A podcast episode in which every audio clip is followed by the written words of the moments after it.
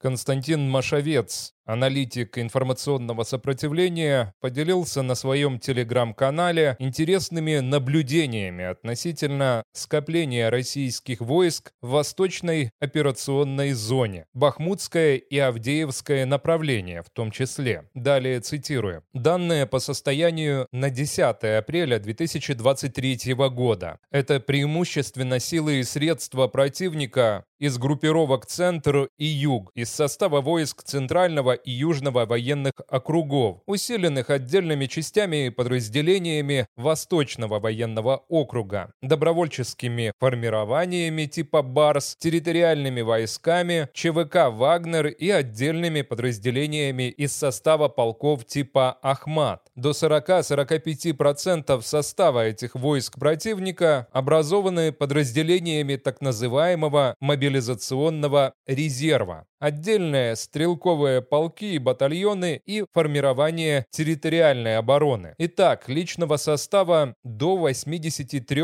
тысяч человек. Это без учета резервов первой и второй очередей. Наличие техники. Танки до 519 единиц, из них Т-90-24, Т-80-127, Т-72-322 и Т-62-46. БМП общее количество 928. Артиллерийские системы и минометы калибра от 100 и более, вместе как самоходные, так и буксируемые, всего до 469 единиц. Для лучшего понимания исходного положения этих группировок войск противника, которые на сегодняшний день проявляют наибольшую активность на фронте, нужно уяснить целый ряд особенностей. Танков и боевых бронированных машин в обоих группировках где-то примерно на 17 танковых и 28-30 мотострелковых батальонов. Остальное исключительно стрелковое формирование. Для обеих группировок войск противника, да еще и на фронте не очень маленькой протяженности от Белогоровки вверх до Угледара примерно 147 километров по прямой, которые по сути являются направлением концентрации главных усилий командования войск противника. И это, ну, очень мало. Основным калибром полевой артиллерии противника стал 152 мм,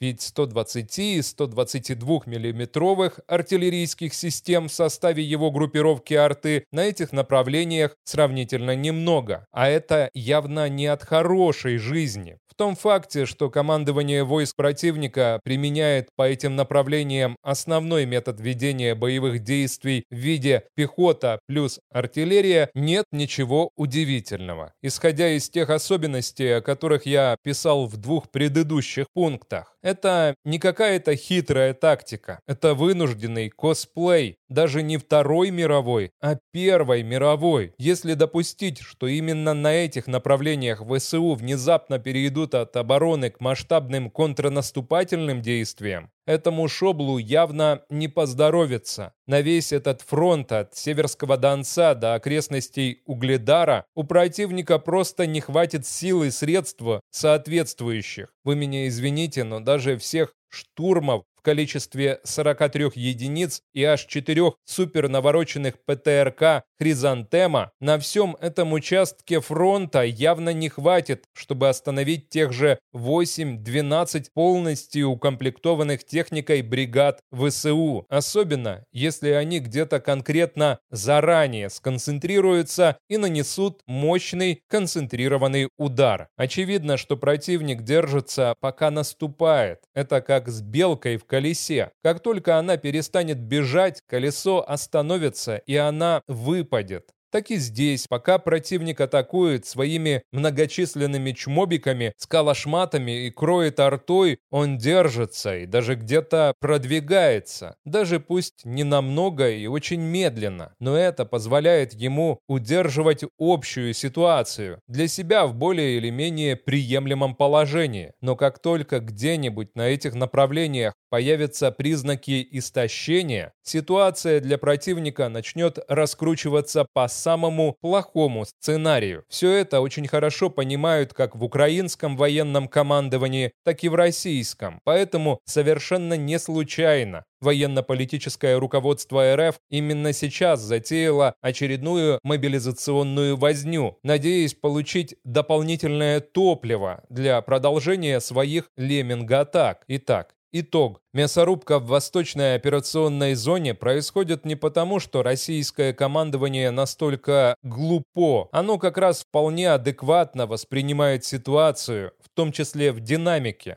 а потому что у него прямо сейчас нет другого выхода. Единственное преимущество России над Украиной – это значительно больший мобилизационный ресурс. Вот военно-политическое руководство России пытается реализовать это свое преимущество, стремясь добиться максимально возможного результата с его помощью, пока это возможно. Максимум перехватить стратегическую инициативу, минимум способствовать успешному проведению стратегической оборонной операции. Ситуация с основными средствами ведения войны у противника продолжает ухудшаться как в количественном, так и в качественном измерениях. Это очевидно. Хотя бы из того, что мы видим на основных направлениях концентрации усилий противника. И я, честно говоря, пока не вижу путей и методов, которыми российское военно-политическое руководство смогло бы быстро исправить эту ситуацию. Именно поэтому им нужно время, которое, конечно, Украина им вряд ли даст. Даже если они в одностороннем порядке попытаются остановить интенсивность боевых действий, военно-промышленный комплекс, подготовка войск, включая боевое слаживание, развертывание оперативных и стратегических резервов и другие мероприятия по существенному наращиванию боеспособности действующих на территории Украины войск, нуждаются в соответствующем времени, но украинское наступление ему его вряд ли даст. Беличье колесо таки остановится или начнет вообще крутиться противоположную сторону. И да, тот самый момент о принятии судьбоносного для Кремля решения, о котором я писал раньше, уже наступил.